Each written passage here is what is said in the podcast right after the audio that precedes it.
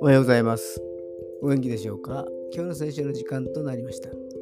今日の聖書の箇所は、新約聖書、ガラテヤ人への手紙、3章26節ガラテヤ人への手紙、3章の26節でございます。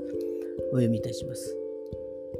あなた方は皆、信仰によりキリストイエスにあって神の子供です。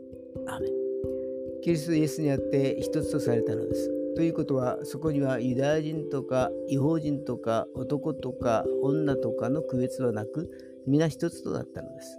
この当時、ユダヤ人男子の中には、違法人でもなく、奴隷でもなく、女でもないことを感謝しますと祈る人たちがいました。その隔ての壁がイエス様によって取り除かれたのです。今日もイエス様の十字架に思いを馳せることができますように。それでは今日という一日が皆さんにとって良き一日でありますように。よしでした。